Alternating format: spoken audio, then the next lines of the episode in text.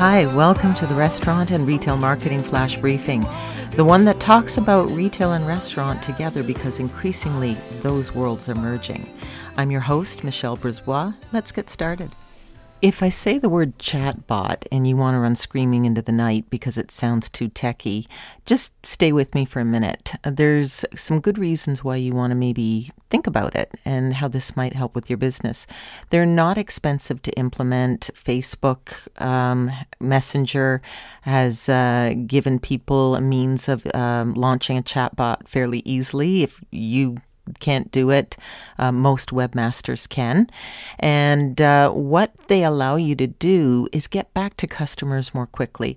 As we've mentioned in a previous briefing, restaurants in particular are notorious for letting customer questions and comments languish online and they don't get back to them. They don't even read them because they're so busy operating.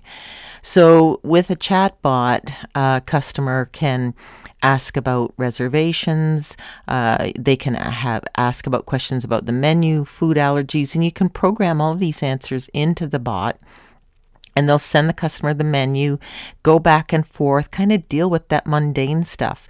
Some uh, there's even functionality that's emerging where you can uh, link the chat bots to your POS system. So if someone wants to order through the bot, it'll go right into the kitchen, and it's great for takeout if you're running a restaurant.